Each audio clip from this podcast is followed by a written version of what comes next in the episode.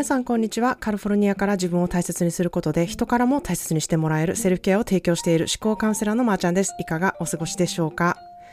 えー、昨日は5月から3ヶ月の講座を終えた人たちで3ヶ月をね、こう振り返ってどんな効果があったかとか、えー、思考でセルフケアでどのように変わったかっていうのをね、シェアしてもらう時間がありました。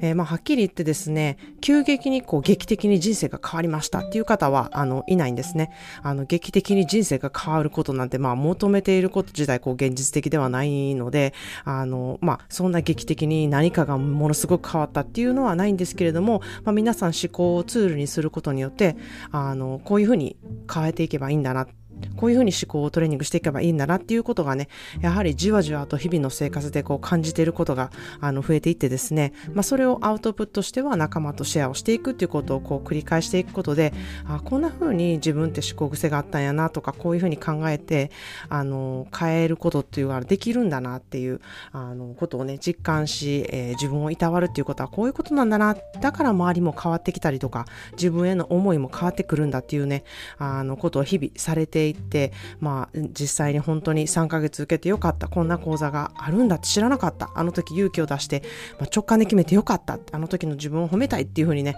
あの、思ってくださる方がたくさんいましてですね、めちゃくちゃ、あの、そういう気持ちを聞いてて、すごく嬉しく思っています。で、まあ、そんなでね、今日はもしかしたら、えー、ポッドキャストをお聞きの方で、えー、思考でセルフケアの講座に興味のある方が、必ず思う質問についてちょっと答えたいなっていうふうに思います。えー、それはまあ、タイトルにもなっている、思考でセルフケア講座って誰が作ったねんっていう、あの、それって適当に作られてるんちゃうかっていうふうにね、あのー、思ってる方、えー、私はそういうなんか、あの、思考でセルフケア講座みたいなものに騙されてるんじゃないかっていうね、あの、ちょっと不安がある方とか疑問がある方に、あの、それをね、ちょっとクリアにするためにちょっと今日は問ってみました。えー、私には、あの、すごくラッキーなことに、はっきり物事を言ってくれるお友達がいてですね、めちゃくちゃ私は貴重だっていうふうに思っているんですね。で、そのお友達の意見っていうのは、やっぱりきちんとこう素直に受け取って聞くことが、まあ、私の自分のためになるっていうふうに思っているんですね。これはあの受け取る愛をきちんと受け取ることの一つだっていうふうに私は思っているんですね。まあ、ここでなんでこんなこと言われなあかんねんっていうふうにね腹立ててしまったりとか、えー、だってっていう言い訳をしたりとかあのなんかイラッとするわっていう方もいると思うんですけれども、まあ、そこでなんでそういうふうに自分は思ったんやろうっていうのをねあの自分に問いかけることはすごく大事だと思うんですよね。でそしてそれを素直に受け取るものは受け取るっていう方にした方が必ず自分のためになるんですね。まあそんなで聞かれたことが、まー、あ、ちゃんやってるこう思考でセルフケア講座で誰が作ったんっていうことをねあの結構周りの友達にすごく聞かれるんですねなのでこれを聞いてる方もきっとそのそういうふうに思ってる方いるだろうなと思ってあのちょっと今日はクリアにしたいっていうふうに思ったんですね。まあ私はセルフケアが文化の一つとして浸透しているカリフォルニアで30年暮らしているんですね。まあもう20年くらいの間、セルフケアっていう名前の、まあ、クラスを取ったりとか、まあ、出産後のちょっと軽い産後うつになった時はカウンセリングを受けたりとか、えー、ホルモンのこう安定がしてない時とかは、まあそういうふうな、え、カウンセリングに行ったりとか、常に自分のメンタルと付き合うっていう暮らしをしてきたんですね。それが結構当たり前になっているのがこのカリフォルニアの文化なんですね。で、まあそのせいか、まあすごいあのそういうことに興味があるっていうこともまだあるんですけれども、まあ、周りの友達がそうあの精神科医だったりカウンセラーだったりっていう方がめちゃくちゃ多い環境ででして、まあ、自然とねそういうメンタルの重要さとかメンタルってこういうふうにしていけばすごくヘルシーになるとかあの問題に起こることが少なくなるっていう話になったりすることがめちゃくちゃ多いんですね。でそういう友達が勧めてくれる本を読んだりとかですねあの人ってこういう傾向になりやすいっていうこうことを聞いたりとか、うん、あの統計でこういうふうに出ているとか、まあ、こういう患者さんが多いとか最近はこういう流れになってるっていうことをすごく、えー、実際に患者さんと付き合っている方たちの話を聞くことがめちゃくちゃあの多くて、まあ、私もそれで、うん、あの自分でなりにこう思うことっていうのがたくさんあったんですね。何か貢献できることはないかなっていうふうに思ってることがあのあったんですね。で、まあ、精神科医の友達がですね、まあ、日本からこう移住してきた、アメリカにね、移住してきた日本人の患者さんが年々増えているっていうことをあの聞いたりとか、日本の文化っていうのはあまりこう精神科医に生き慣れていない方が多かったりとか、あのそういう文化がこうちょっとないことにあの興味を持ってね、日本の自殺率が多いことっていうこともすごくあのよく話してくれてたんですね。で、まあ、精神科医じゃない私だからこう発信することっていうのは、あののあるからなんかそういうことをちょっとやってみたらどうっていう風な友達にあのこと言われたりとかあの日々のねえー、セルフケアでメンタルを守れる、まあ、健康のためにワークアウトするような感じでメンタルワークワークアウトみたいなものは、あの精神科医じゃない私だからできるっていうふうにねあの言われてこんなプログラムはどうかなっていうふうに自分の私の経験からためになったものをこうあの凝縮させて提案したんですね。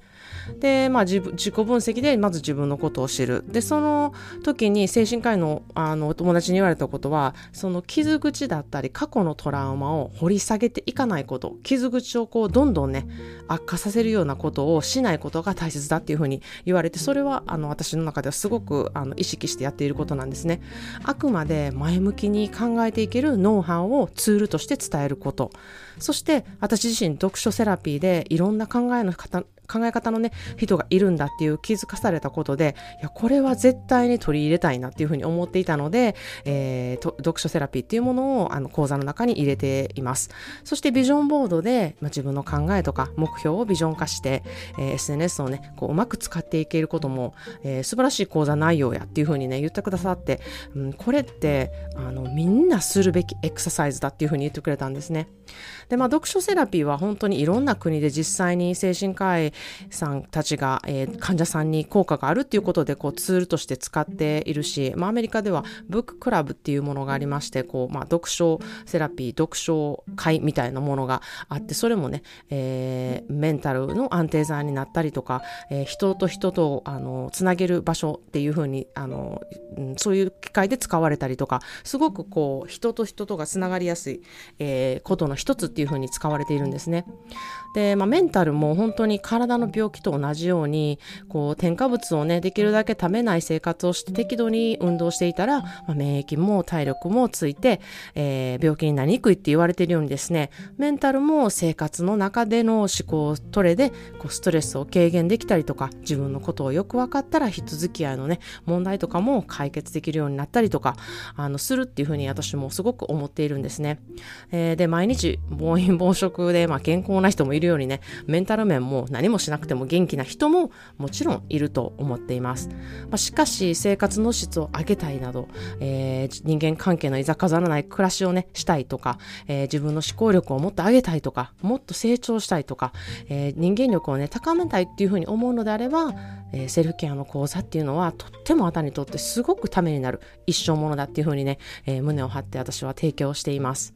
えー、講座を始めて早いことに1年になりました。えー、毎回するごとに本当によくね、なっていって、撮ってくださった人の、えー、感想やその後の生活を見せていただくことと、あをするとですね、セルフケアを活かしてくださってるなということが、あの、本当に実感できてめちゃくちゃ嬉しくなるんですね。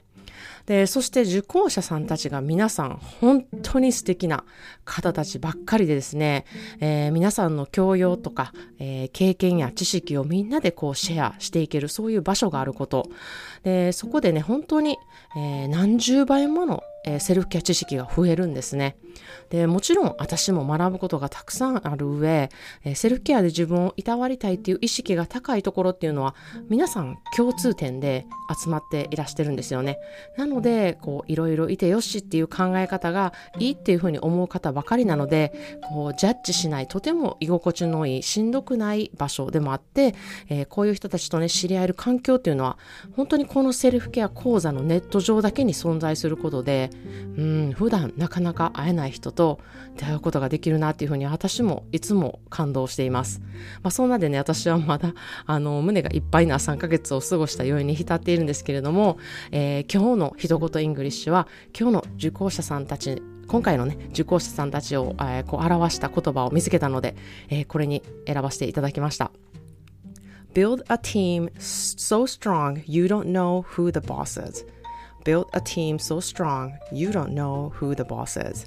誰がボスかわからないようなみんな一人一人が強いチームを作るべきだ。Build a team so strong you don't know who the boss is.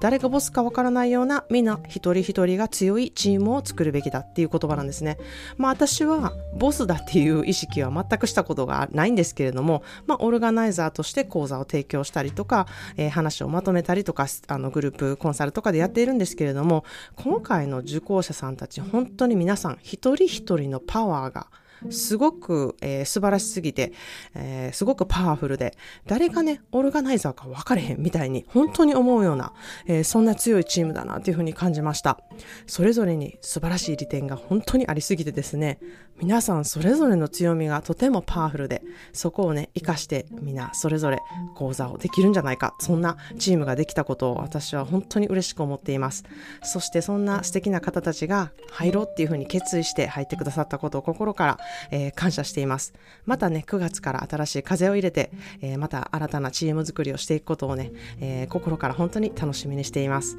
え9月から始まる思考でセルフケアの講座の説明会を9月4日にします。え講座はね、受ける、受けない、本当に関係なしに、えー、ぜひ概要欄から登録してみて、この説明会で、こう、どのように私が思考でセルフケアを通してセルフケアをね、えやっているのか、えどういったメリットがあるのか、で、受けた方はね、どのような効果を得ているのかっていうのをね、えー、実際に肌で感じてほしいなっていうふうに思います。まずはね、行動することからセルフケアは始まります。そして、うん、あの知識を増やすことも、えー、セルフケアの一つです。今、やりたいとか、受けたいって思った時が、それをする時期だなっていうふうに私は思っています。えー、自分を本当に大切にすることっていうのは、結果人のためになるんですね。セルフケアで誰でもそれができるようになります。その波紋は、皆さんの家族やお友達、同僚などの人間関係やお仕事に必ず響いて相乗効果を表していくことをあのお伝えしています。それでは皆さんもいろいろいてよして素敵な一日をお過ごしください。Thank you so much for listening to today's podcast. Please subscribe and share. See you in the next episode. Have a wonderful self-care day. Cheers!